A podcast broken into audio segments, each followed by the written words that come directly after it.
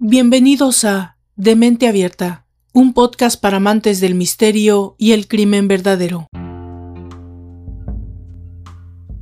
Dicen que uno de los peores miedos del ser humano es a la soledad y a que nos rechacen.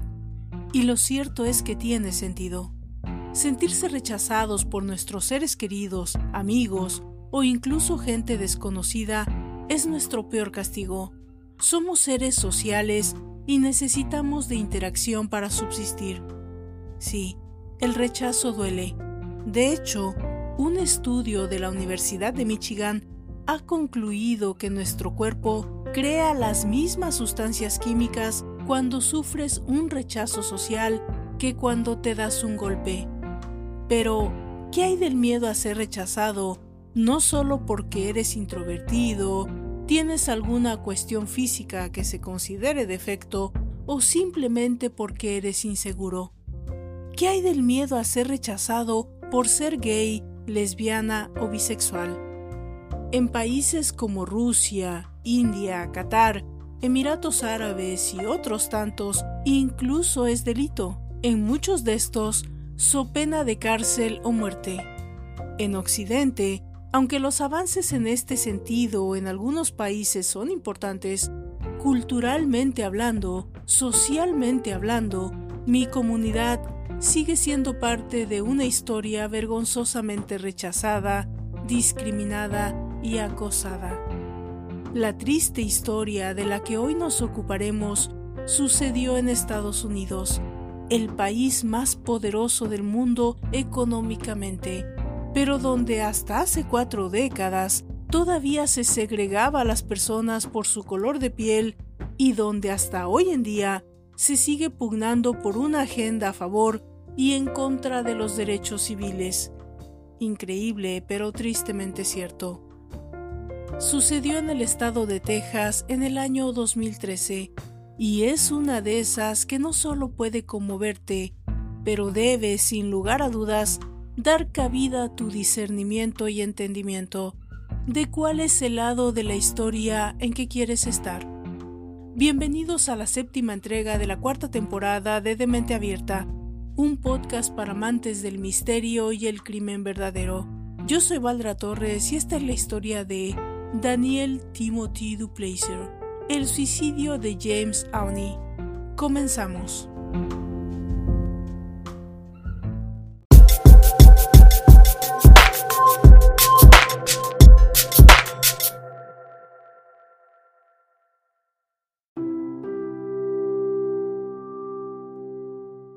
James Arn Awney nació en Fergus Fall, Minnesota, en 1953.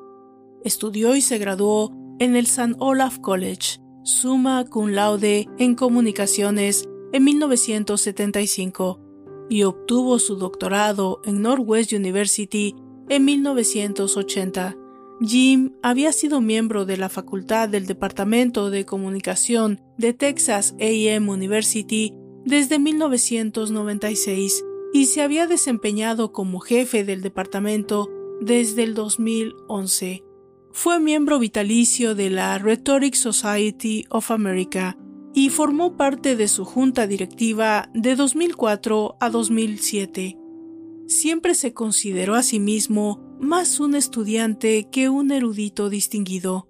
A pesar de sus numerosos logros académicos incluido el Premio al Académico Distinguido de la Asociación Nacional de Comunicación, el Premio al Libro del Aniversario del Diamante y el Premio al Educador Sobresaliente, maestros en la enseñanza, desmentían su estatus, no solo como un mentor y maestro ejemplar, sino también como un destacado estudioso de la teórica retórica, la libertad de expresión, la retórica económica, la retórica jurídica y la retórica política.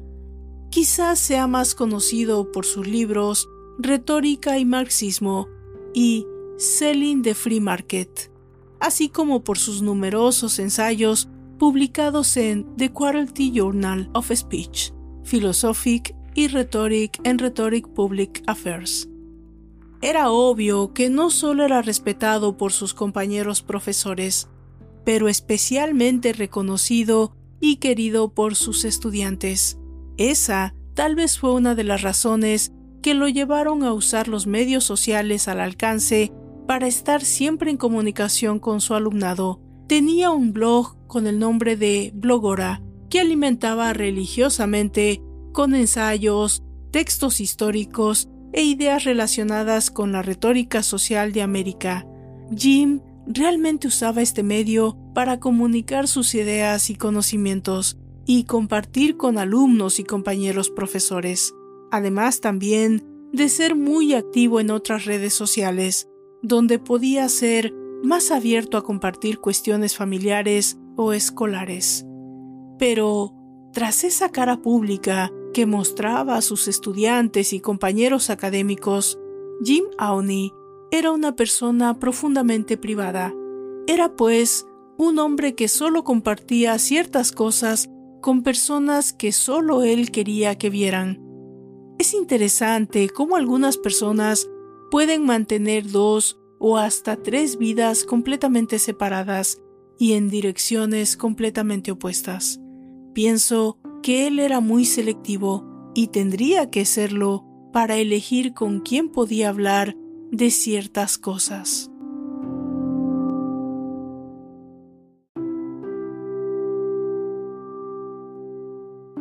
Una de las cosas con las que Jim era muy abierto era acerca de su vida familiar, su matrimonio con Miriam y sus dos hijos, Nick y Dan.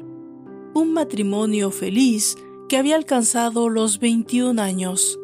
Nick de 18 y Dan de 16 habían sido diagnosticados ambos con autismo, y eso obviamente había cambiado toda la dinámica de la pareja. Miriam se había dedicado por completo al cuidado de sus hijos, y Jim era quien tenía el soporte de la familia.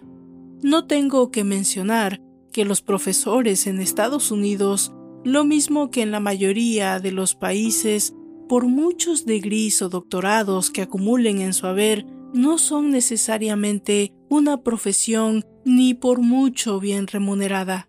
Y por otro lado, en el sentido emocional, Jim tenía una personalidad más bien propensa a la depresión, y a raíz de la situación de sus hijos, había tenido que pasar por etapas de alcoholismo y manejo de ira y depresión. Es mencionado por todos sus allegados que para él era extremadamente difícil compartir con sus hijos. Tener a la mano la forma de resolver los problemas de comunicación con sus dos hijos autistas. Nos podemos imaginar lo terriblemente difícil que debió ser para él y para ella. Y según su esposa, Miriam, también había un poco de vergüenza acerca de la enfermedad de sus hijos. Bregar con la enfermedad de Nick y Dan era un constante esfuerzo que seguramente hacía presión en la pareja y en la mente de Jim. Para inicios del 2007, un problema con la próstata lo lleva al urólogo, quien admite que el problema puede ser serio y que tal vez se trate de cáncer. Esto pues es un añadido a la ya difícil y estresante vida de este profesor universitario. Mientras los resultados de los exámenes se encuentran en espera, Jim planea una visita cercana a la Universidad de Austin. Él le dice a su esposa que el viaje es para una investigación en la biblioteca de la universidad. Jim era una persona extremadamente privada, en este caso, inclusive con su esposa. Estamos hablando de un matrimonio de 20 años. Si a ese punto esa privacidad puede ser posible, porque, contrario a lo que le dijo a su esposa, el viaje a Austin no tenía nada que ver con la biblioteca de la universidad. Quizá la posibilidad de tener cáncer, una enfermedad cuya característica primaria es la posibilidad de morir, hizo que en Jim se detonara algo que siempre existió en su interior y que emergiera con fuerza, hasta cambiar de un momento a otro su propia naturaleza circunstancial. Jim Owney siempre luchó toda su vida contra sus propios instintos sexuales, y esto es algo que la gran mayoría de gays, bisexuales o transexuales experimentamos al menos en un momento de nuestra vida, el aceptarnos y tomar la fuerza de voluntad para vivir conforme a nuestra naturaleza. Pero hablamos en este caso de un hombre maduro, adulto, profesor universitario, casado, padre de familia, inmerso en una de las sociedades más tradicionales de los Estados Unidos, que es la sociedad tejana. Pero Jim decide que si va a morir, quiere vivir esa experiencia. En su viaje a Austin, se encuentra con un joven que conoce vía Internet, con quien decide tener una relación sexual. Cuando regresa de su viaje, Miriam sabe que algo ha pasado. Jim se encuentra en un estado de absoluto estrés. Cuando su esposa le pregunta lo que sucede, él es directo y le dice que en su viaje a Austin se ha ido a la cama con un hombre. Obviamente la reacción de Miriam es de confrontación y de angustia. No se trata solamente de haber admitido una infidelidad frente a su esposa, que ya debería resultar un problema serio, pero con una persona de su mismo sexo. No es algo que buscara, según él, pero sucedió. Jim, en su mente, ya digamos un poco afectada, le propone a Miriam aceptar su bisexualidad.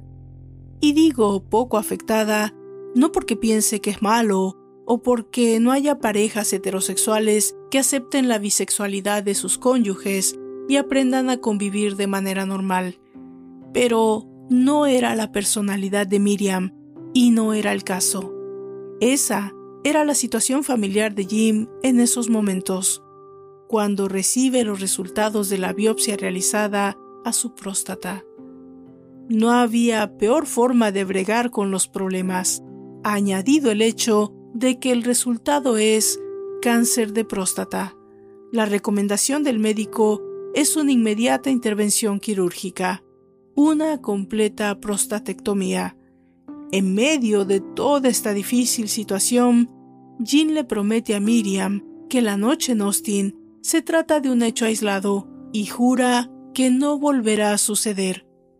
Miriam tiene sus reservas, pero en ese escenario decide que lo mejor es que permanezca al lado de su esposo, a quien le espera una larga y dolorosa recuperación.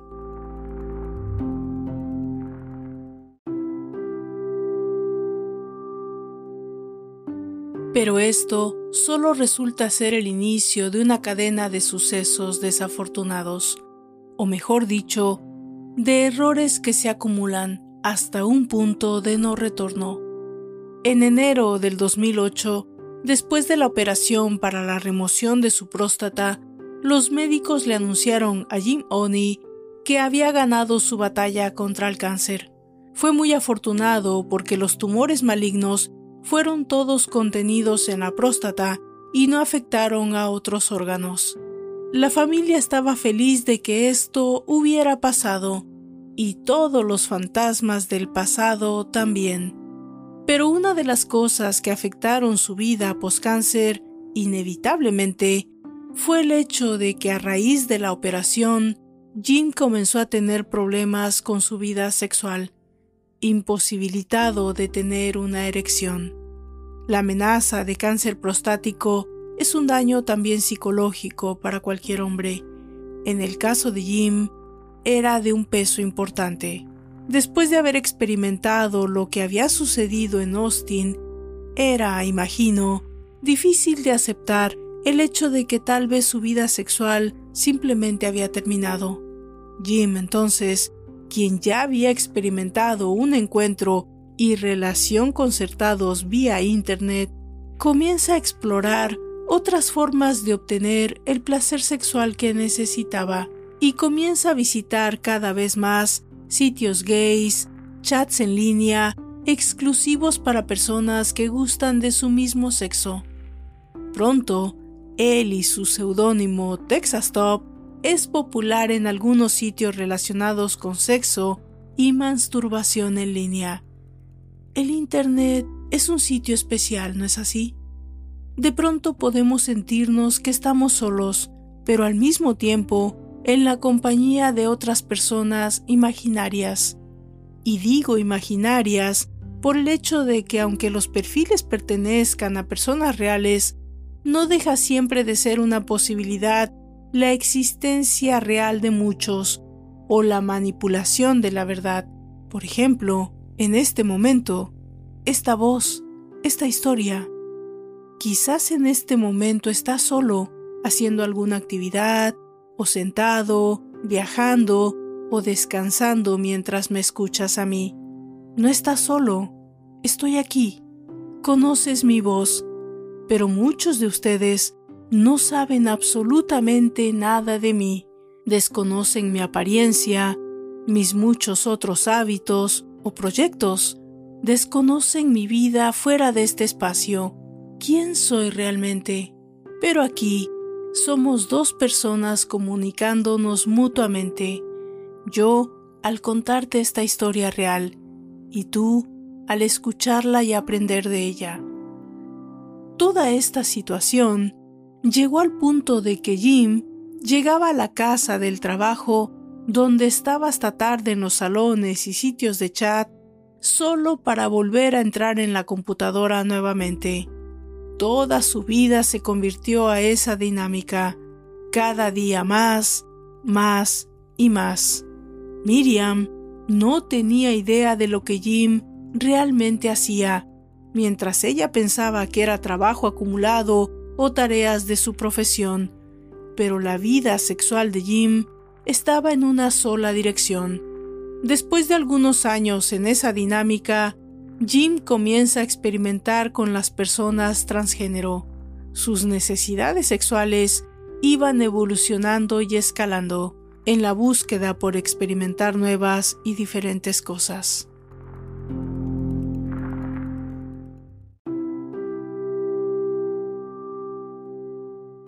En diciembre del 2012, Jim Oni comienza a charlar con alguien en el chat de personas transgénero, quien inmediatamente atrae su atención.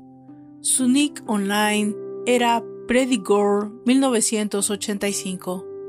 La comunicación escaló rápidamente y ella le confiesa su verdadero nombre, Karen. Karen se presentó a Jim en línea como una chica transgénero de 18 años. Él se intriga y quiere saber más. La comunicación avanza y algo real comienza a pasar aquí. Ese es el poder del Internet en este tipo de relaciones, para Jim como para muchas personas. Él podía hablar con Karen de todo lo que nunca hubiera podido hablar con nadie en realidad, en persona. Ellos comienzan a confesarse cuestiones íntimas, verdades íntimas. Y entre las verdades de Karen sucede que hay algo importante. Ella en realidad no tiene 18 años. Es en realidad una jovencita de 16. El contacto sexual con una menor es ilegal, pero para Jim esta noticia llega demasiado tarde. Para un hombre tres veces mayor que ella, esto debió ser una bandera roja, una señal de salida, pero no sucedió. Jim estaba ya demasiado absorto en el juego como para abandonarlo. Para este profesor, esto se estaba volviendo una realidad. Poco a poco, los mensajes se van volviendo más explícitos sexualmente, más atrevidos, más fogosos más peligrosos. Fotografías de Jim desnudo, videos exóticos, sexuales, todo lo que en tu imaginación quepa. Por cierto, intercambiar fotos desnudos con menores es también un delito. Jim Oni sabe que lo está arriesgando todo, que está jugando con fuego, incluso arriesgando su trabajo, su familia, su libertad. Pero ¿qué crees? No le importa. Pero como en todas estas historias terribles existe un detonador, en este caso sucedió de inmediato. En febrero del 2012, Jim recibe una llamada de un número desconocido. Un hombre le amenaza, le dice que se aleje de su hija que es una menor de edad y cierra. Nos podemos imaginar el momento, ¿verdad? Como un despertar, pero no de un mal sueño, todo lo opuesto, despertar del dulce sueño para entrar a la pesadilla. Jim Owney estaba petrificado. No puedo imaginar el nivel de adrenalina, el miedo que experimentó. Jim llega a casa y de inmediato trata de borrar todos los récords posibles de esas conversaciones con Karen. En este punto estaba realmente asustado. Todo estaba en juego, su carrera, su vida, su dignidad, su futuro. Y pronto recibe otra dosis, esta vez por mensaje de texto vía email. El padre de Karen le escribe un mensaje diciendo que su hija menor de edad está severamente traumatizada debido a lo que él le ha expuesto en línea. Los mensajes continúan y las amenazas incrementan. Le dice que el daño parece irreversible, que la niña está traumatizada y necesita ayuda pronto.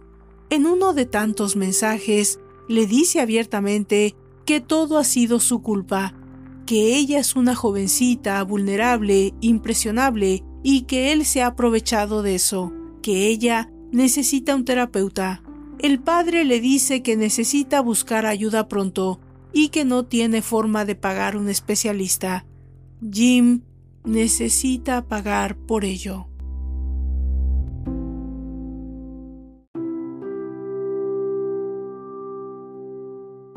Jim Owney obviamente decide que no tiene opciones más que aceptar la demanda del padre de Karen, mientras tiene que seguir guardando las apariencias y la rutina laboral y familiar. También tiene que buscar la forma de encontrar el dinero para el pago de la terapia de Karen. Se trata de un profesor universitario que paga una hipoteca, un seguro médico para sus dos hijos con autismo y muchos otros gastos derivados de su propia enfermedad. Son tiempos realmente estresantes para Jim. No pasa mucho tiempo para que el supuesto padre de Karen le diga cuánto es exactamente lo que necesita y por supuesto dejar en claro las consecuencias de no pagar lo que exige.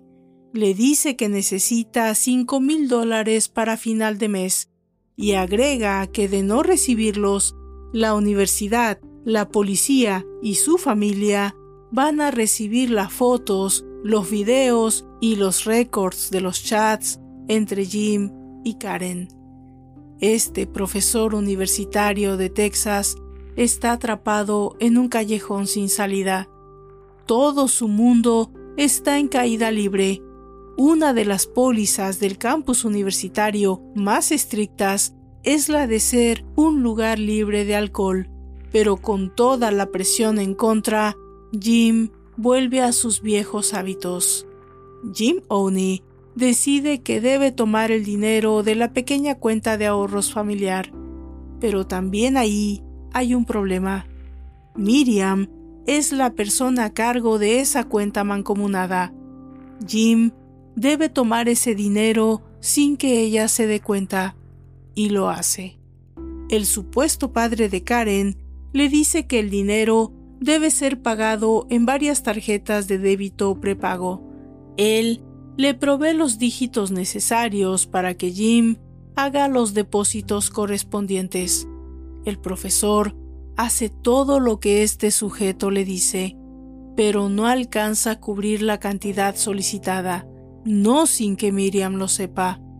Logra juntar la cantidad de 1.500 dólares y los deposita le hace saber al padre de Karen que está teniendo problemas para juntar la cantidad solicitada, pero que va a hacer todo lo posible por tenerlo pronto. Jim piensa en todo este caos que debía ser su mente en ese momento que todo ha finalizado. Sabe que debe juntar los 3.500 restantes, pero piensa que eso debe ser todo. Un tiempo después, el padre de Karen vuelve a la carga los mensajes amenazantes vuelven y también la posibilidad de ser expuesto. Cada mensaje sube el tono de la agresividad y la amenaza, y por supuesto, sin duda, hace mella en la mente de Jim. En los intercambios de mensajes es notorio el nivel de estrés y culpa que Jim Oney experimentaba. Le pide al supuesto padre de Karen que comprenda que está sin dinero y que no sabe qué hacer a este punto. Estaba realmente desesperado. Era un hombre al punto del colapso. El alcoholismo también comienza a ser excesivo. La desesperación de este pobre hombre está llegando al límite. Al no poder encontrar el dinero que el padre de Karen le exige, Jim llega a un punto de quiebre y toma una decisión. Escribe una nota de suicidio para su esposa. Le dice que está en un punto de no retorno y que ha decidido quitarse la vida. Ella, obviamente asustada, llega a buscarlo, desesperada podemos imaginar, y lo encuentra en el estacionamiento de la universidad. Jim entonces no tiene opción. Le confiesa todo a Miriam. Le dice toda la verdad, incluyendo los mensajes explícitos y las amenazas de este sujeto que dice ser el padre de la menor de edad. Le dice a Miriam que ya ha tomado el dinero del pago de su hipoteca para pagar los primeros 1.500 dólares y que esa misma tarde el padre de Karen espera el pago de otros 1.500 que no tiene. Por supuesto, Miriam tiene una mirada más clara del asunto, dejando de lado el hecho obvio de que su esposo la ha vuelto a defraudar y engañar. Fuera de todo eso, ella tiene claro que Jim es víctima de chantaje. Ella le dice al profesor que la deje tomar el control de la situación, y lo hace. Habla inmediatamente con un abogado quien recomienda que Jim se tome un tiempo fuera de todo ese entorno, unos días libres que le permitan alejarse de la universidad y del Internet. Jim obtiene permiso para ausentarse del trabajo y hace lo posible por permanecer en calma, hasta que de nuevo inicia el acoso. Esta vez, los mensajes tienen un nivel más alto de insulto y amenaza. Asumo que no estás dispuesto a mantener tu palabra. La siguiente llamada va a ser a la universidad y a la policía. Al no recibir respuesta de Jim, el supuesto padre de Karen toma el siguiente paso llama a la universidad, le dice a la secretaria del departamento a cargo de Jim que se trata de un caso de abuso de menor y que le urge hablar con el profesor. Cuando Jim se percata de eso, sabe que ha perdido control de toda la situación. Le exige a la secretaria que no tome esos mensajes, pero asume que este sujeto está determinado a destruir su vida profesional y personal. El siguiente paso es buscar los sitios relacionados con la universidad, los sitios web donde los profesores y profesionales de áreas se relacionan para compartir, investigar todo lo relacionado con los diferentes campus universitarios. Jim Oney se percata de que este sujeto ha comenzado a hacer comentarios negativos de él en estas redes, y esto es la gota que derrama el vaso.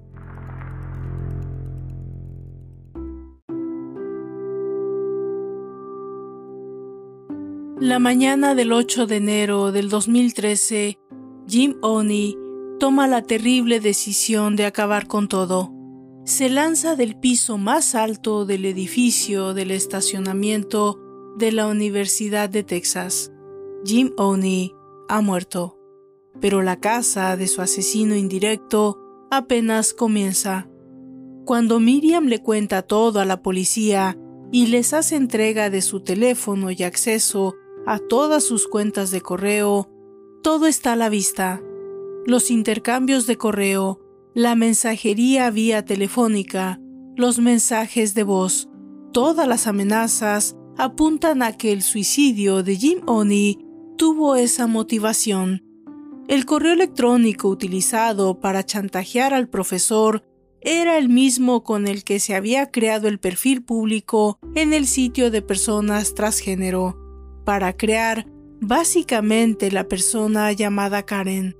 Cuando la policía investiga el IP address de donde ha sido creado este email, descubre que existen muchos más correos y más personas creadas con esos correos. Para comprobar la personalidad del supuesto padre de Karen, solo tuvieron que seguir el rastro del dinero. Los números de las tarjetas de débito sirvieron para detectar quién las había comprado y dónde. El nombre de este individuo es Daniel Timothy Duplacer. Duplacer tiene de hecho una hija. Su hija es interrogada por la policía y lo que la chica revela es impactante. Su nombre no es Karen, es Scarlett. Ella nunca ha escuchado hablar ni ha tenido contacto con Jim Oney. Karen no existe. No existe un padre de Karen. Todos los correos electrónicos creados por Daniel Duplacer servían para crear personas, perfiles en diferentes sitios gays, solo para obtener material que después utilizaba para chantajear y obtener dinero de sus víctimas asustadas y temerosas de ser descubiertas en su centro de trabajo y por sus familias. Cuando la policía busca los récords delictivos de Duplacer, se encuentran con que había sido acusado de abusar de su propia hija, razón por la cual no tenía contacto alguno con ella. Pero cuando abusó de ella, Daniel le había tomado fotos desnuda y la había grabado en varias ocasiones. Estos eran los videos y fotos que Jim había recibido y creído que se trataba de alguien real. Es increíblemente triste cuando observas todo este escenario. Un hombre simplemente había muerto por algo que no existía, por alguien con quien nunca había hablado y a quien nunca había visto realmente. En marzo del 2013, Daniel Timothy Duplacer es detenido y puesto en custodia y se declara culpable de extorsión. Es sentenciado a solo un año de prisión. Jim era un hombre brillante, sensible e inteligente en muchas formas.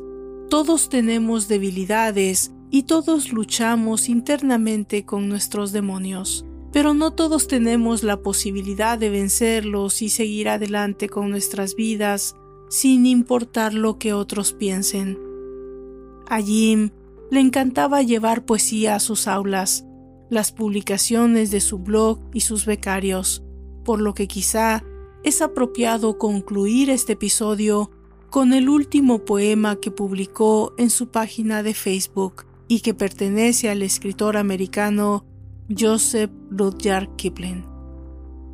Si puedes mantener la cabeza cuando todos sobre ti están perdiendo la suya y culpándote a ti, si puedes confiar en ti mismo cuando todos los hombres dudan de ti, pero tienes en cuenta también sus dudas, si puedes esperar y no estar cansado esperando, si te mienten y no tratas con mentiras, si eres odiado y no cedes al odio, y sin embargo no te ves demasiado bien, ni hablas demasiado sabio, si puedes soñar y no hacer de los sueños tu maestro, si puedes pensar y no hacer de los pensamientos tu objetivo, si puedes encontrarte con el triunfo y el desastre y tratas a esos dos impostores de la misma manera, si puedes soportar escuchar la verdad que tú mismo has dicho, retorcida por bribones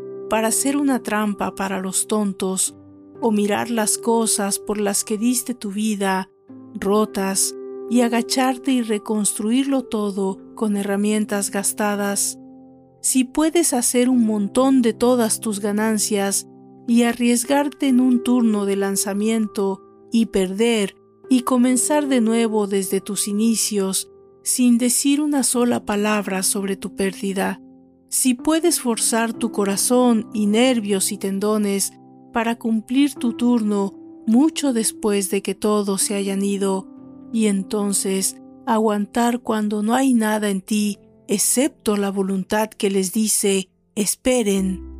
O si puedes hablar con las multitudes y mantener tu virtud, o caminar con reyes sin perder el toque común, si ni los enemigos ni los amigos amorosos pueden lastimarte, si todos los hombres cuentan contigo, pero ninguno demasiado, si puedes llenar el minuto implacable con 60 segundos de distancia recorrida, tuya es la tierra y todo lo que hay en ella, y lo que es más, será su nombre, hijo mío. De esta manera, llegamos al final de esta sentida entrega de esta agonizante cuarta temporada de Demente Abierta Podcast dedicada a asesinos internautas. Yo soy Valdra Torres y me despido de ustedes. Hasta la próxima.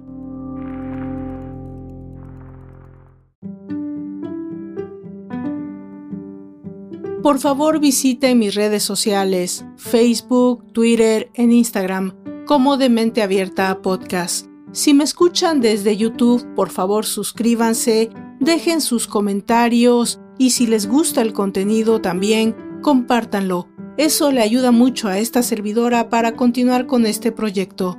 También, si me escuchan desde Spotify, existe ya una forma de dejar mensajes de voz. Yo con seguridad los escucharé y si tienen alguna pregunta o algún comentario sobre el tema o fuera de este o tal vez alguna recomendación para esta servidora, seguramente se los haré saber en el próximo capítulo. Por favor, pónganse en contacto conmigo. Es una manera de alimentar el proyecto. Gracias a todos y nos encontramos en la próxima entrega.